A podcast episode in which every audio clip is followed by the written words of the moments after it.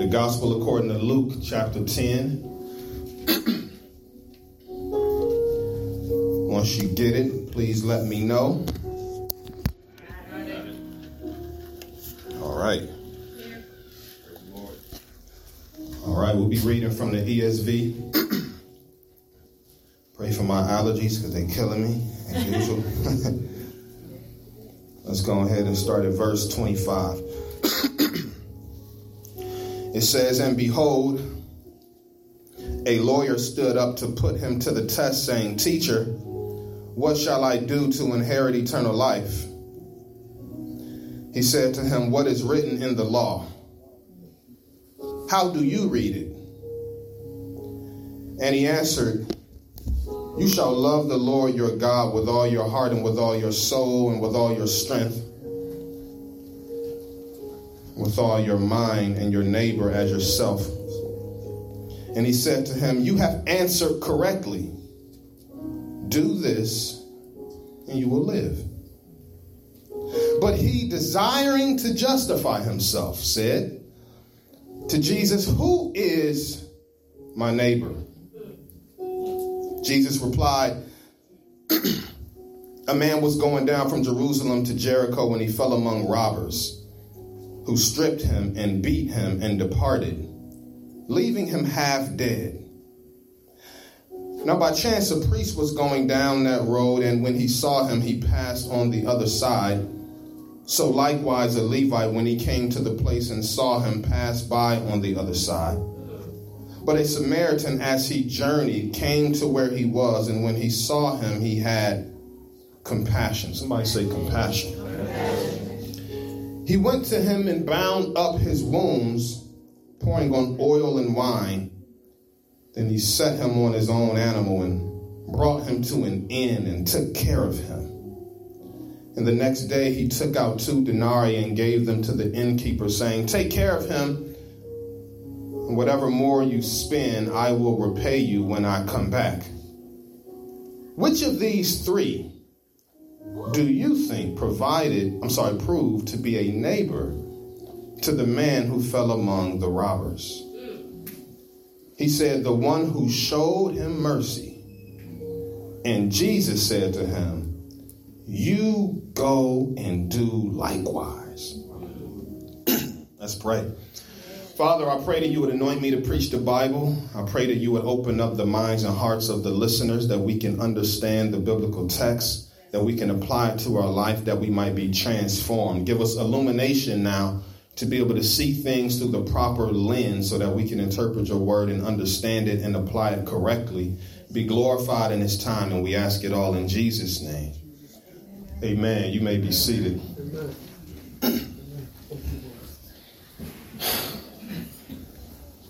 there are uh, a lot of different uh, core doctrines in the Christian faith. Uh, all doctrines are not created equally. Are y'all getting feedback, or is that just me? It's a little bit. A little bit feedback. Check turn that off a little bit. As long as y'all can hear me, I don't need to hear myself. There's many core doctrines in the Christian faith um, that are essential to being a Christian, which means that if you don't understand it, if you don't have an understanding or any type of comprehension of it, it's going to um, have an impact, a negative impact on your walk at some point in time. And, and, and because of these, um, these doctrines are often discussed in the academic world, when we get to the local church, sometimes um, those who are entrusted with teaching and preaching, they tend to protect and guard the congregations from things that they think are too theologically heavy. But we're really not supposed to do that. We're supposed to preach the whole counsel of God, no matter what level it, it, it is on. I teach the same thing to my children. So, so I want to talk about some doctrines today because they are very, very key. The first one I want to talk about is a doctrine called the hypostatic union. The hypostatic union. what is that? Uh, the word hypostatic comes from the Greek word hypostasis, uh, and, and it's from which we get our English word nature from. The word union, self explanatory, means to be one or to be united together with something else. But this word hypos, hypostasis, uh, we, we first see it in the book of Hebrews, chapter 1, verse 2, when speaking of Jesus. Uh, it says that he is the radiance of God's glory and the exact representation of his hypostasis, his nature. What that scripture means that Jesus and his Father are one in essence with each other. They are equal to each other. They are both of the same eternal stock. You can't trace their origins. They are one in being, although they are distinct in person. Come on. Say hypostasis. hypostasis. This concept of hypostasis is brought about by another doctrine that we call the doctrine of the incarnation. The doctrine of the incarnation teaches that uh, Jesus, who was always God, at a point in time took on a human body. We can read about this most specifically in John chapter 1, verses 1 through 14. It says, In the beginning was the Word, and the Word is a nickname for Jesus. And then it says the Word was with God, which means that he is in some sense distinct from the Father. But then the next phrase says, and the Word was God, which means that he's hypostasis. He's one with God. So we know from that verse that through all eternity, this eternal word was distinct from God in person because there's three co-equal, co-eternal persons in the Trinity, but they're still one in nature. They share the same essence. But when you read John chapter 1, our worlds are turned upside down when you skip to about the 14th verse because it says, And the Word became flesh and dwelt among us. And we beheld his glory as that of the only Son from the Father, full of grace and truth. It says that the Word, who is Jesus, became flesh. Now, when it says he became flesh, it's saying that he took on a human body. But what it's not saying is that Jesus, who was God from all eternity, took on a human body and then stopped being God. Come on. Talk about it. That, that's not what it's saying. He's saying Jesus, who was God throughout all of eternity, eternity, took on a human body without ceasing to be God. Yeah, yeah, yeah. Yeah. Talk he added a human nature, but he did not cease to lose the nature he had before he added the human nature. Talk about uh, it. theologians such as Athanasius of, of North Africa, also known as the Black Dwarf, because he was short in stature, but he was dark complected from the, you know, Juneteenth weekend. I got to put on for the Africans real quick. Call him the Black Dwarf, one of the earliest black theologians in the Christian church. He fought against the Arians who used to deny the deity of Christ. Yeah. So what Athanasius did, he walked into the council of Nicaea with all the bishops and he said, no, Jesus is homoousios, which means that he is one of the same substance as his father. He says, as far back as you can trace the father, you can trace the son. He's homoousios. We call this the hypostatic union, and it is brought about by the incarnation.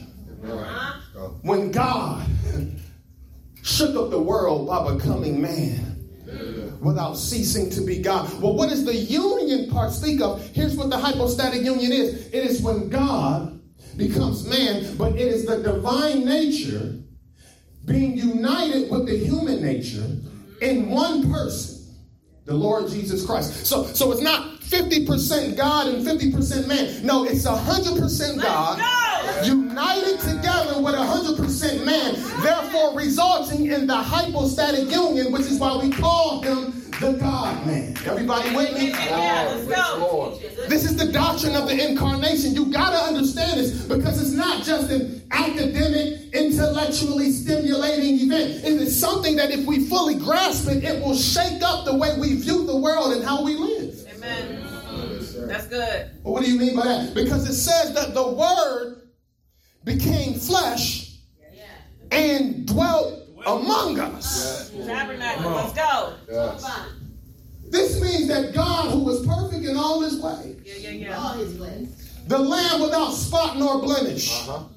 the one in whom there is perfect light and no darkness at all, the one who was perfectly free from sinfulness, ungodliness, wickedness, and all evil, entered into the world of unbelievers and walked amongst them. Thank you, God. Thank you. He didn't avoid sinners. He lived with them. He broke bread with them. He ate with them. He sat with them. He talked to them. He reached out to them. He served those who hated him. He, he entered into this world by way of his incarnation. And he didn't avoid sinners, he engaged with them every day.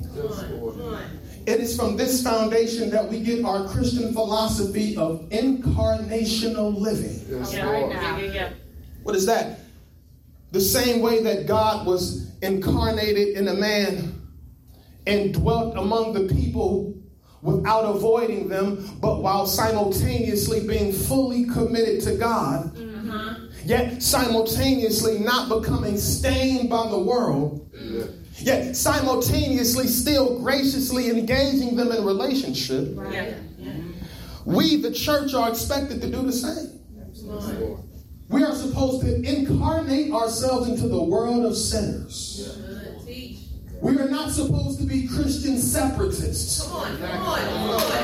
Where they stay over there, we stay over here. You do I'm going to do me. That's not the biblical model. The biblical model is incarnational living. I got to enter into the world of the sinner. And I got to eat with them. I got to talk to them. I got to speak with them. I got to reach out to them. I got to serve them. Yes. Come on. Because we are following the example of Jesus, who is our perfect example. Is. Say incarnation. The question is this How is it that Jesus was able to live his life fully devoted to God, but simultaneously not avoiding the people? It's because Jesus mastered something that we're about to talk about for the next several weeks. Yes. We're about to go into a long series called, called uh, How to Lovingly Engage Your Unbelieving Neighbor. That's good. Many of us, many of us aren't quiet about our faith because we don't love the Lord or because we don't want to serve Him or because we don't believe in the scriptures. We just don't know what to do. Talk about it. So what we're going to do in this series, I'm going to teach you what to do. Let's go. And then as a church, we're going to get on board on this thing together. We're going to turn the city around. We're going to learn how to lovingly engage our neighbor. How, how do you engage your sexually immoral neighbor? How do you engage your neighbor who can't stop drinking? How do you engage your neighbor who's living with somebody they're not married to? How do you engage your neighbor who's an atheist? How do you engage your neighbor who's living in a cult? We're going to walk through different scenarios and we're going to go to the scriptures and figure out how are we to navigate through this world. But today, in our first founda- foundational and fundamental message, we got to get this principle, and it revolves around the concept of love. Teach. All right, all right. If we want to succeed in incarnation incarnational living the way Jesus did, we got to master this thing called love the way he did. We're going to learn this in Luke chapter 10 as we begin our message today titled, Love is Not Optional. Facts. Let's pick it up in verse 25. and behold, a lawyer stood up to put Jesus to the test, saying, Teacher, what shall I do to inherit eternal life? He said to him, What is written in the law? How do you read it? Mm. And he answered, You shall love the Lord your God with all your heart and with all your soul and with all your strength and with all your mind and your neighbor as yourself. Jesus said to him, You have answered correctly. Yeah, yeah, yeah. Mm-hmm. Do this and you will live. Mm-hmm. Right. Now, there's a lot there. Number one, it says that he was talking to a lawyer. Mm-hmm. When it says lawyer, don't read that like a 21st century American and think attorney. You're not thinking Johnnie Cochran. He's not thinking the guy in a suit who's standing next to you on trial. That's not what he's talking about. When he used the term lawyer, he's talking about specifically one who is an expert in the Mosaic law. Oh, that's good. One who is a scholar in the law of Moses, also known as the Pentateuch or the Torah, the first five books of the Bible that was penned by Moses. This guy is an expert in Old Testament, is who he's dealing with. That's good. He's dealing with what would be likened into a Hebrew scholar at a seminary somewhere. Okay. And, and this lawyer, this scholar, this expert stood up Come on. Yeah, yeah, yeah. and said, Teacher, what shall I do to inherit eternal life? Now, at first glance, Uh huh. it looks like he has a legitimate concern. He want to know about his soul, right? He want to know what must I do to be saved, good teacher. But if you look at it carefully, verse 25, it says he stood up to put him to the test. Test. Yeah, yeah, yeah. This man already thinks he's in right standing with God. He's trying to trap Jesus up in something that he might say. He's trying to most likely prove that Jesus is somehow teaching something contrary to the law of Moses. So he says, What must I do to inherit eternal life? Jesus knows his motives. So look at how he answers in verse 26. How do you? He says, What is written in your law, you lawyer? Uh-huh. You're an expert in the law, right? I know what you're trying to do. You tell me what the law says, and I'll let you know if I agree or not. He answers with two scriptural quotations from the Torah. The first one is from Deuteronomy chapter 6, verse 5. The second one is from Leviticus chapter 19, verse 18. He says, You shall love the Lord your God with all your heart, soul, strength, and mind. Now, for those of us who believe in justification by faith alone, Uh-huh. for those of us who believe that salvation cannot be merited by good deeds, Uh-huh. Yeah. Jesus' response should be a little concerning for us. Because the man said, What I got to do to be saved? And Jesus pointed them to the law. Huh. Now, that don't sit well with my theology. Yeah, yeah, yeah, yeah, yeah. That don't sit well with everything you've heard me teach since we've been in church. Talk about it. Because uh, does not Paul say in Ephesians chapter 2, verse 8 and 9, we are saved by grace through faith, not of any works, so that no man can boast? Those are scriptures. Did he not say in Galatians chapter 2 that if Christ, I'm sorry, he said that if righteousness could be attained by the works of the law, then Christ died needlessly? Does not the scripture teach that salvation cannot be merited by good deeds? Did Paul say in Philippians 3 that I got a righteousness that is not according to my own based on the law, but a righteousness that I got on the basis of faith in Jesus? Lord. Yes, Lord. Don't we teach God so loved the world that he gave his only begotten Son, and whoever should believe in him would not perish but have everlasting life? Don't we teach that? Yes, Lord. Yes, sir. Yes. But Jesus sounds like he's saying you got to look to the law. Huh. Is Jesus in opposition with Paul and the rest of the New Testament writers? We've got to do a little investigating to see what's going on here. First principle we need to understand is this. In ancient times, Uh-huh. the ancient Israelites in their Bible, they didn't have what we call chapter breaks Yeah. All right. and verse distinctions.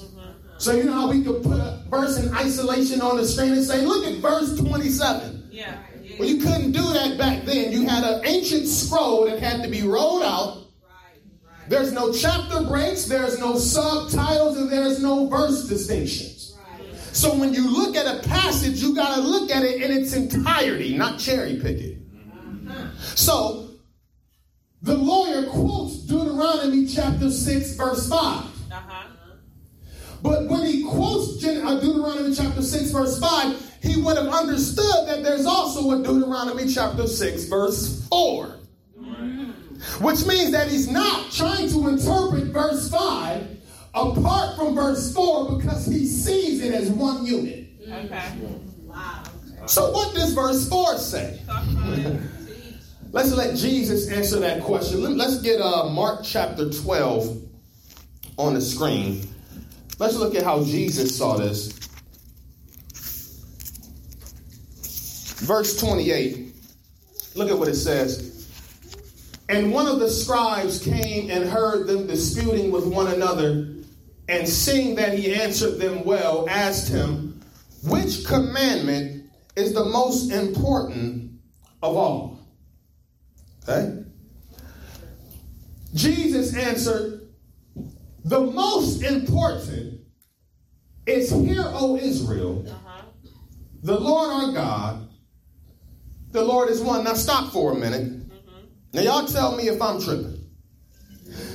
The question is, the greatest commandment? Jesus does not start with Deuteronomy 6 verse 5. Uh-huh. He starts with Deuteronomy 6 verse 4. Uh-huh. Uh-huh. But he includes it in the commandment to love God. But what does it say in verse 4? It says, Hear, O Israel, the Lord our God, the Lord is one. We got the word Lord there because we're looking at the, the Greek translation, or the English translation from the Greek. But if you're looking at it in Hebrew, it's not going to say Lord. It's going to say, Hear, o, o Israel, Yahweh our God. Yeah. His personal name. Yeah. Yahweh is one. In other words, Yahweh is the name of God. He is God and He's one, meaning that He alone is all God by Himself. Yeah. But notice it says Yahweh is our God, which means that they are claiming for themselves that this person, this divine being called Yahweh, is not only the only one and true God, He's personally our God. This is a statement of faith. He's not bypassing faith to get to commandments. Because before you get to verse 5, you got to acknowledge who God is. That's good. And you got to acknowledge that ain't nobody else like him. Yes, Lord. Now, once he got that out the way, look at what he says next. And you shall love the Lord your God with all your heart, and with all your mind, and with all your soul, and with all your strength. But he doesn't make them two different commandments. Uh-huh. Verse 4, Hear, O Israel, Yahweh our God, Yahweh is one, It's a part of the same commandment of love the Lord your God with all that is within you. Why? Because within that one commandment, there is the concept of faith and love for God. Yes, Lord. To believe in God is to love Him, That's right. and to love God is to believe in Him. You cannot love a God that you don't believe in. So faith is implied in the commandment to love God. Yes, Lord. So he's not saying go keep a bunch of works and go keep a bunch of commandments. He's saying before you do anything else, love God Yeah. because that is almost the equivalent of faith. We even see this in the New Testament in verses like uh, Romans 8 28, all things work together for good for those who Love. love God. 1 Corinthians 2 and 9, eyes have not seen, ears have not heard, nor has there entered into the heart of a man all that God has prepared for those who love him. So we see it even in the scriptures. This love for God is, is foundational because it includes faith. Now let's go back to Luke with that understanding. And let's read it again. Verse 27. And he answered, You shall love the Lord your God with all your heart and with all your soul and with all your strength and with all your mind. Now, what does it mean to love God? We talked about the faith aspect and how it's all inclusive, but what does it actually mean when the Bible says we're supposed to love God? Because that's kind of, we can be honest, that's a bit of um, cliche right now. That's a Christianese term. I love God. I, I love the Lord. But what does it actually mean? Very simple. The Hebrew basically means to, number one, have affection. But to have affection, to, to, to, to be fond of someone, to like someone, it's to have affection, but it's an affection that leads to loyalty. That's good. It is to have unwavering allegiance to Him. That means you don't put nothing else before Him. That means you don't put no other God before Him. That means that whatever God stands on, we stand on. That means that whatever God says, we say. That means that whatever God requires, we require. Our total allegiance is unto Him. Jesus put it this way in Matthew chapter 10, verse 37. He says, Anybody who loves mother, father, brother, or sisters more than me is not worthy of me. Yeah. He said that unwavering love, devotion, and commitment only deserves is deserving from me. Let me give you an example. So I love my wife of almost 12 years. Woo! Woo! I have affection for Jody. So I want to hug her. I want to hold her hand. I want to talk to her. I like being in her presence. But since I have this affection for her, and I like her, and I love her, guess what else I got to do? Allegiance is to her. Yeah, yeah. Yeah. I'm committed to her. Yeah.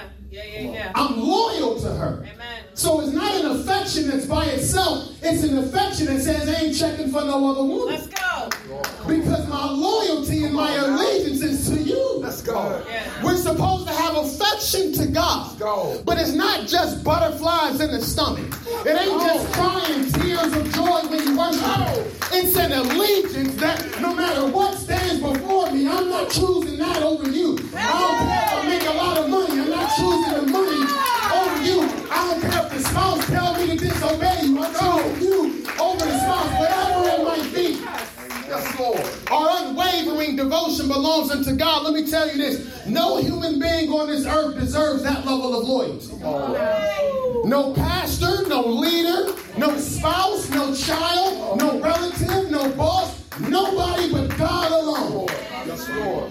He says, I want your allegiance. That's what it means to love me. Yes, Lord. Yes, Lord. So the lawyer says, Hey, you gotta love God with all that's in you. I know what that means. You gotta be a Lord, you gotta be committed to Him. You gotta have allegiance to Him. Right? However, it's not the only thing he says. He also says you gotta love neighbor as yourself. Isn't it interesting that when Jesus was asked what's the greatest commandment, the first commandment was love God. Yeah. He said the second greatest commandment is love neighbor. neighbor. Why does he put love for God first? Because of the allegiance thing. Allegiance. If I know that my allegiance is to God, Uh-huh. then I don't have to worry about skipping over God for the sake of my neighbor. So he makes sure we understand the first commandment first, right? So what does this tell us? Our love for our neighbor is a byproduct of our love for God. Yes, yes, it is. Yes, it is. Love for God has to be the foundation of incarnational living. Yes. If you don't love God and you're trying to do incarnational living, you will be back in the world. Yeah, yeah, yeah. Your allegiance got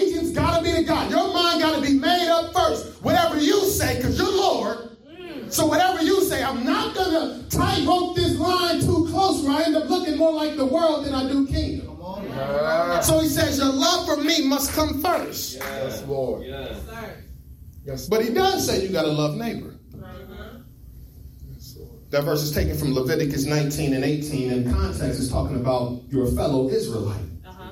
So, neighbor, in that verse that was quoted, specifically is talking about your fellow brethren, those who are of the community of Israel, those who are part of the Mosaic covenant. He says, love them in the book of Leviticus, right? And when he says love them, what he means is he gives a bunch of examples. He says, don't hold a grudge against them. He says, don't lie on them. He says, don't steal from them. Don't do any harm to your neighbor because you're supposed to love them. Yeah. Yeah, yeah. The question is, who is a neighbor? Yeah, yeah, yeah. Because when you read verse 28, it says, Jesus said to him, You have answered correctly. Do this, and you will live. Verse 29, but he, desiring to justify himself, said, Who is my neighbor? Here's what's going on here. Mm-hmm. The lawyer, when he reads Leviticus 19, he's only thinking about those who agree with him. He's saying, loving my neighbor is loving my fellow Israelite. So when he asked Jesus, did I did I get it right? And he hears Jesus say, you answered correctly. He's like, ah, okay, but let me just make sure he don't have a different definition of neighbor than I do. As I read this, I began to think about something culturally that's true about us. We like to justify ourselves too when it comes to love for neighbor. Oh, man. Yeah. Oh, man. All facts, sir. My goodness. Help us. Uh-huh. If any of my brothers, I'm talking about my biological brothers, Will and Don, were to call me right now and say, let me hold a couple dollars, whether I got it or not, they gonna hold a couple dollars. I don't care if I gotta go do a DoorDash to go get it. I'm gonna get them a couple dollars. If one of our relatives need a ride somewhere, we typically gonna give them a ride. If, if one of them need a place to stay, We're to let them move in. There are certain people in our life, and you know this is true, that there's some people that, that have a, a certain level of relationship with you that they can like come over unannounced. Yeah. Yeah. Y'all know how we be. Like some people, you ain't got to give a thing. you. You just show up. Yep. There's some people come over my house. Listen, man, I ain't taking out no trash. I ain't clean. It's gonna smell like dirty diapers. You know, Calvin and Calvin brother about to come through. Come on over. Ain't gonna be no cleanup. Y'all know how we are. There's certain people who we give those type of privileges to because we love them. Yeah. Yeah. So that tells me that our problem is not loving people. Our problem is loving the type of people that Jesus called us to love. If love was really the issue, we wouldn't be loving nobody. But it's not that. We only love those who we want to love. We, we choose and we pick who's worthy of it.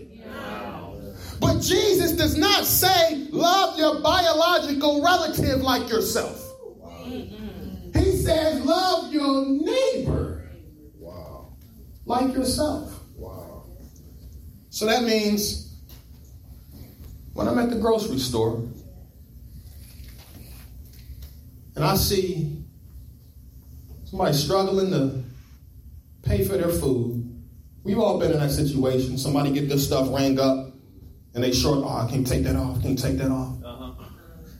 Instead of waiting for my brother to have a need, what if I just pulled out my card? Oh, I got this for you. Yeah. Don't worry about it.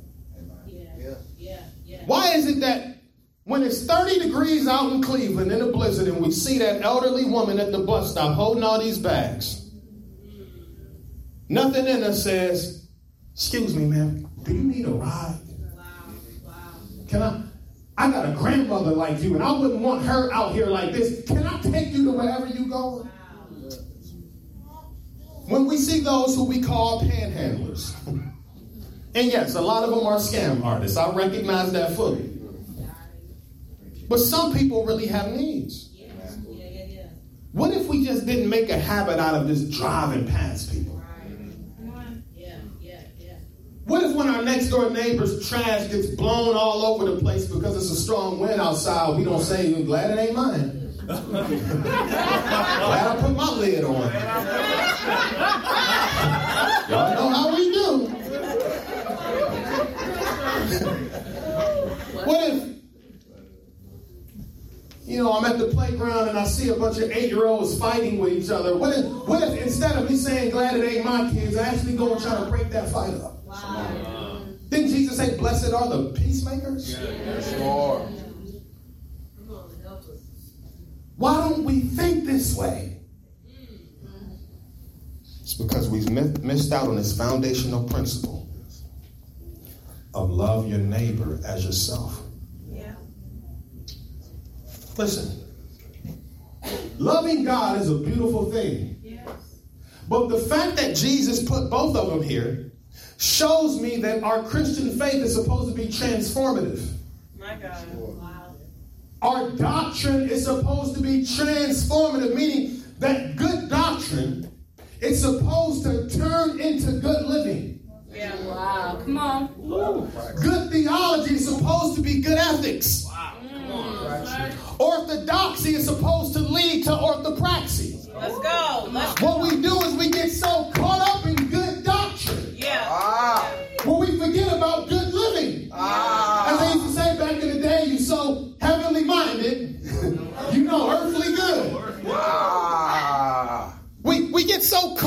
theology and doctrine and you gotta believe this and gotta believe that that we forget that there are people who don't agree with us who are still image bearers. Wow. That's real.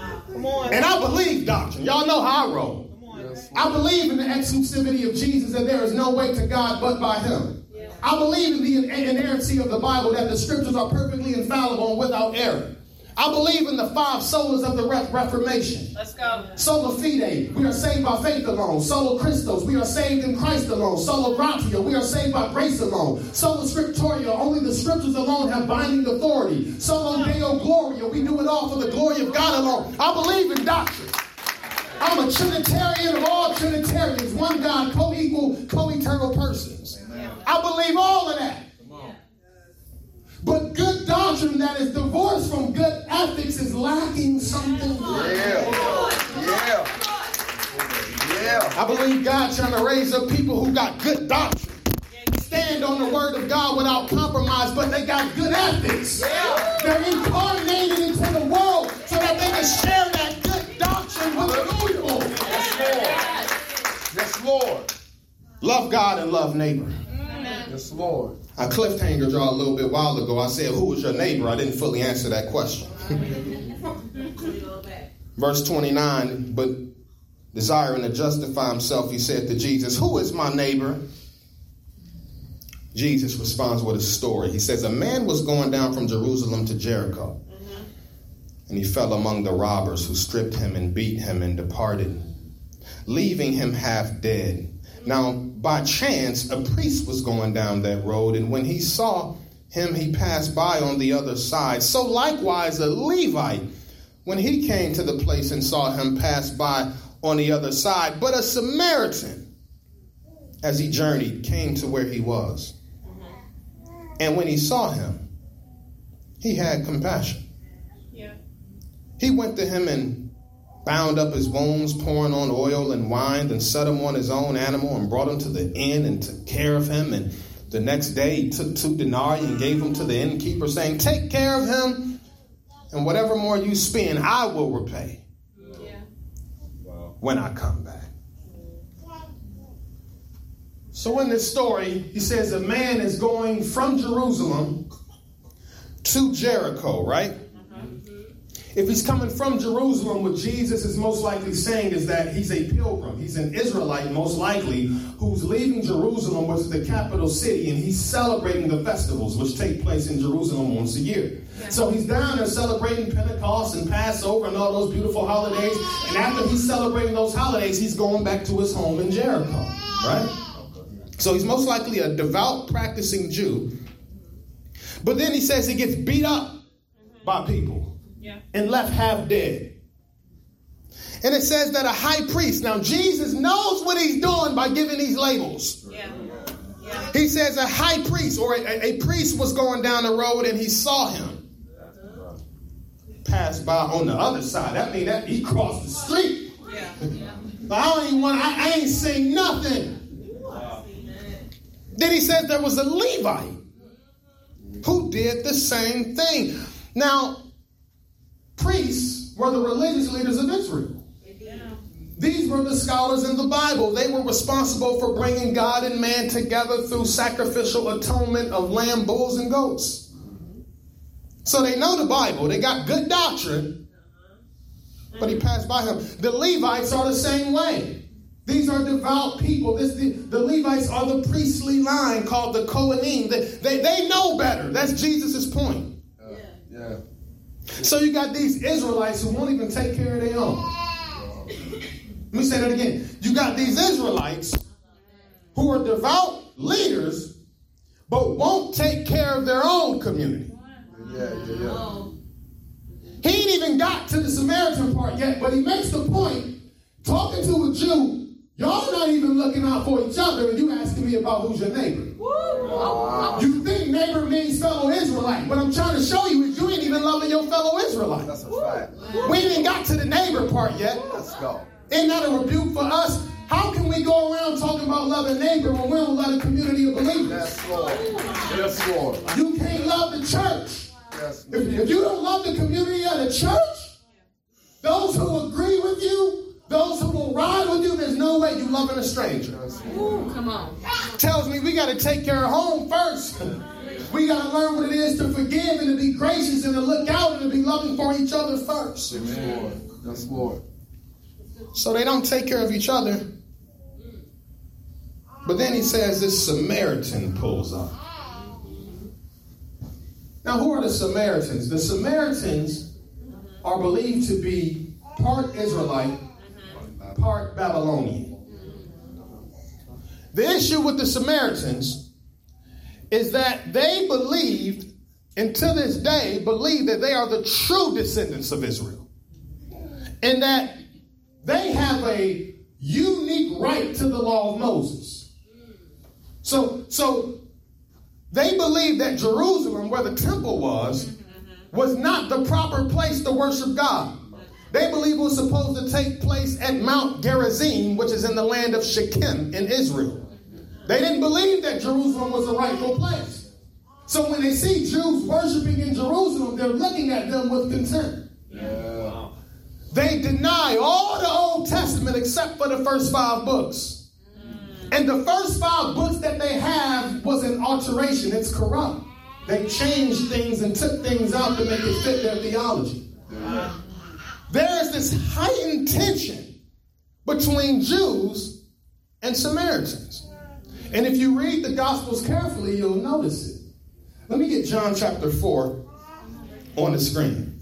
Now, this is a script. This is a passage we've all read, but look at it. A woman from Samaria came to draw water. Jesus said to her, Give me a drink. For his disciples had gone away into the city to buy food. The Samaritan woman said to him, How is it that you, a Jew, ask for a drink from me, a woman of Samaria? For Jews have no dealings Right. with Samaritans, meaning we don't rock with them, they don't rock with us. Let's look at John chapter 8. This one is even more uh, violent. Jesus is arguing with Jews. It says, The Jews answered him, Are we not right in saying that you are a Samaritan and have a demon?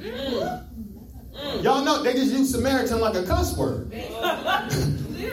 They said, not only do you got a demon, you got a Samaritan demon. they like,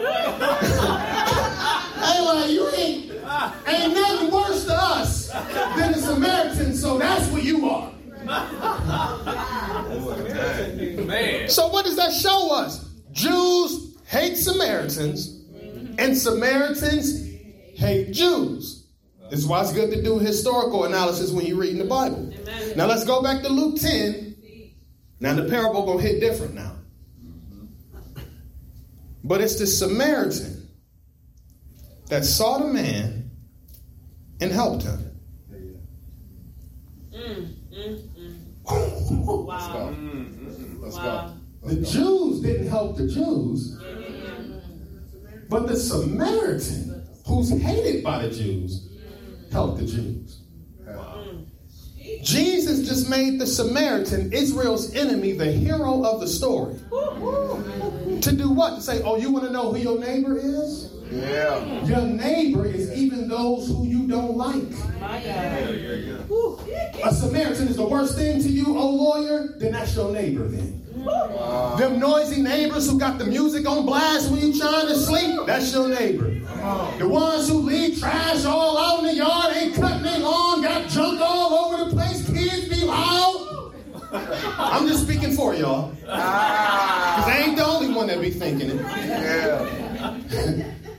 That's your neighbor. Yeah. Y'all know how we got certain Walmarts we go to and there's certain Walmarts we avoid? Okay, I'll leave y'all alone. Y'all, y'all want to talk about it.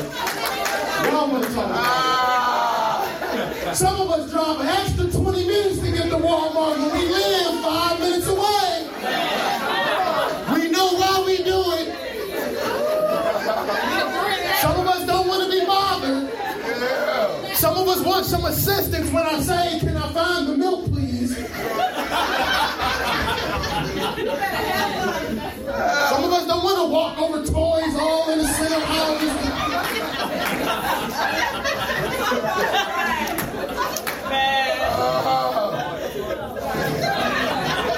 I leave, I leave y'all alone.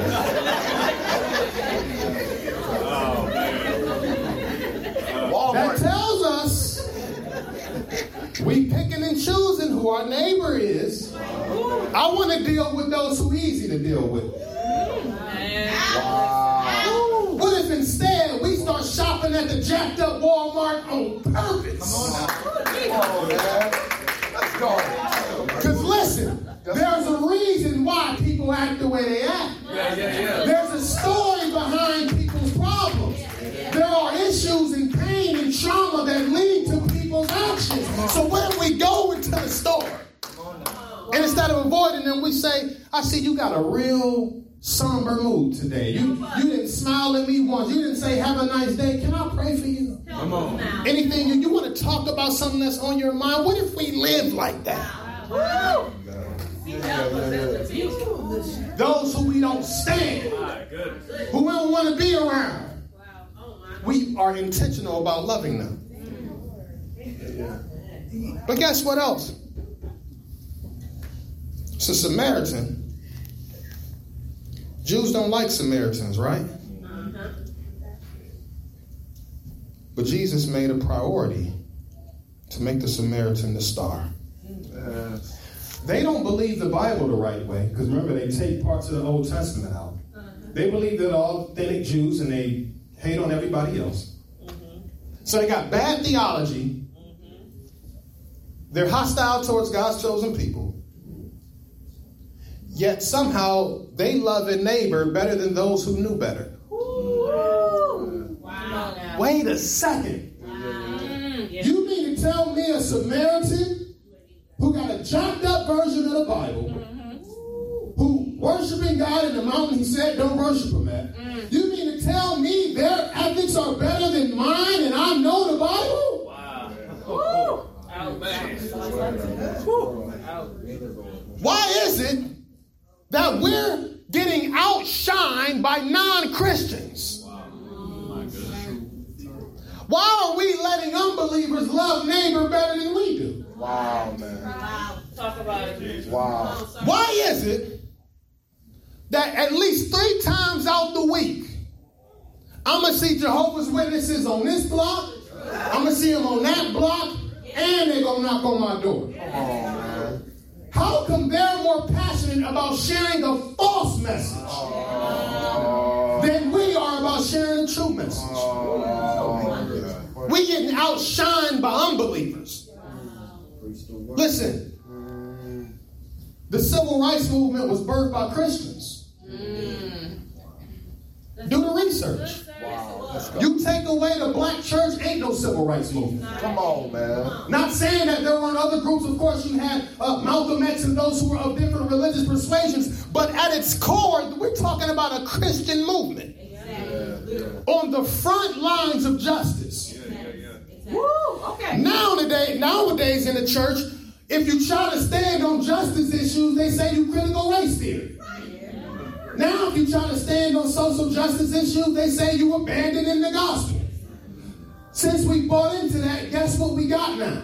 Since the church won't do it, now Black Lives Matter got to do it. Come on, man. Come Not on. Black Lives Matter the sentiment, Black Lives Matter the organization. If you didn't know, that's one of the most anti-Bible, anti-Christ, anti-Christian organizations ever in this country.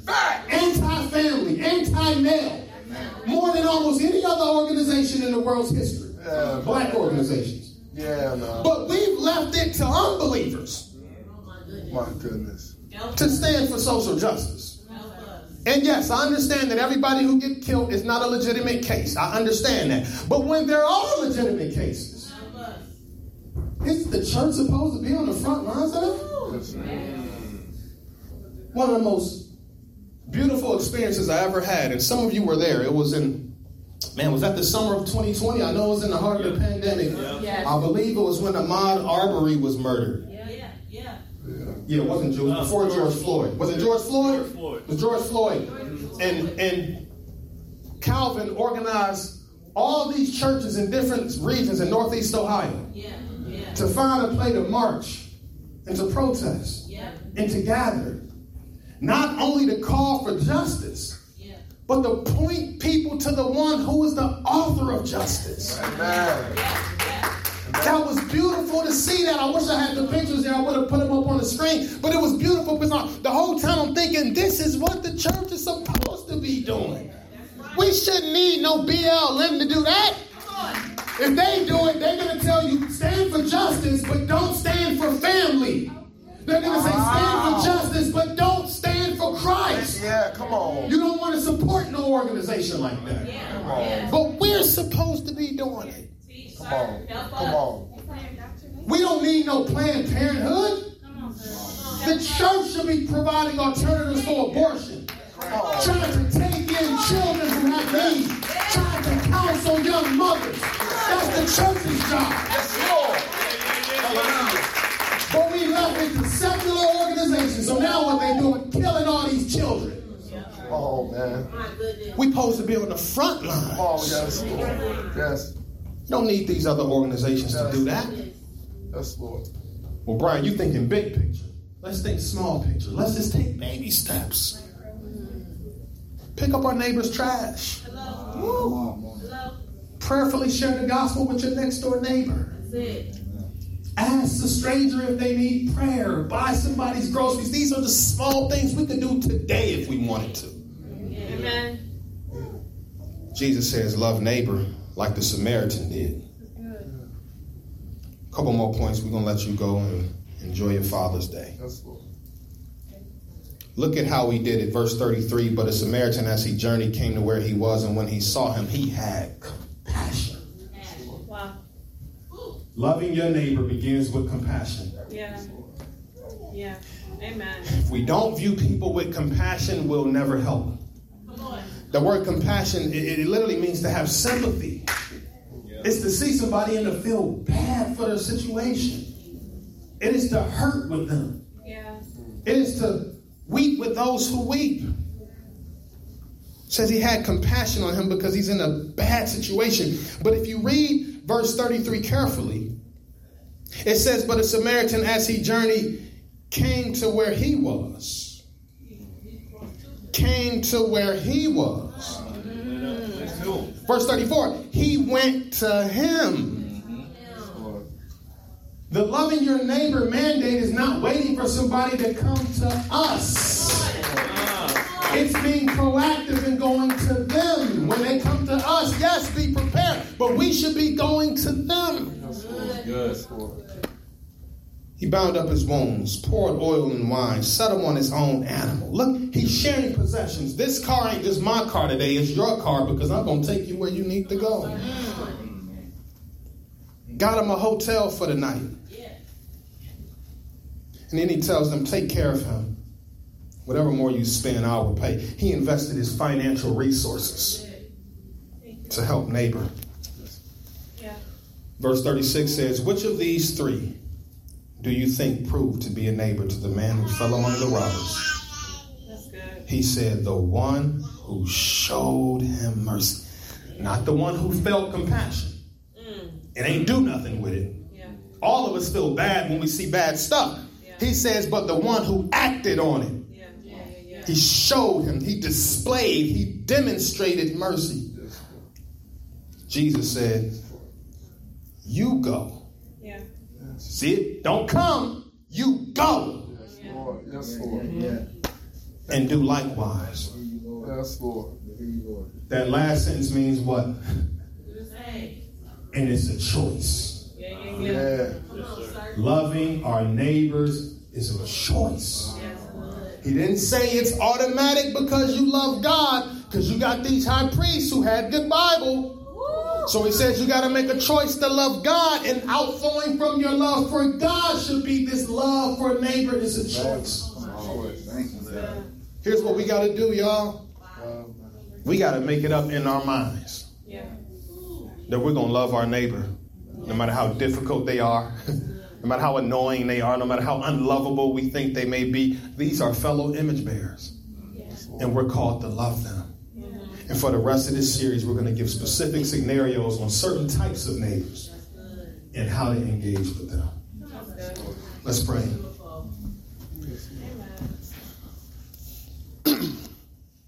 Lord Jesus, your word is so powerful, it's so true, it's so relevant even today, 2,000 years later. Yeah. We thank you for it. We pray that all of our endeavors and all of our plans that we're going to have in our individual life and corporately as a church, we pray that they succeed in as much as we do them according to your will and to your word. Remove all that anxiety we have about loving our neighbor I pray for the quiet person. I pray for the introvert. I pray for the, the extrovert who feels like they just don't have enough knowledge or enough information. I pray for all those different things that could hinder us from loving our neighbors. God, through your Holy Spirit, would you empower us to do this work? Lord. The communities where we live got a lot of issues Yes. A lot of things going on that need work. Lord, would you use Livingstone's church to be light in darkness? God, in our individual lives, we have next door neighbors, we have cities and communities we live in where people don't know you. People are lost, people have different religious persuasions. Would you use us to share Christ with them, to love them, to do good to them, that they might experience the love of God and be saved? Transform our thinking, our worldview, our mentality. Help us to not compromise the Bible, but help us to not compromise loving our neighbors. Father, you said love God and neighbor, so that tells me that it's possible to do both without compromising the other. That means that we can love our neighbor and still love you and be devoted to you and not compromise your word, and we can love neighbor without being mean. Help us to walk in that tension and to do it graciously. And we'll be mindful to give your name all the praise, all the honor, and all the glory. In Jesus' name. Amen. Amen.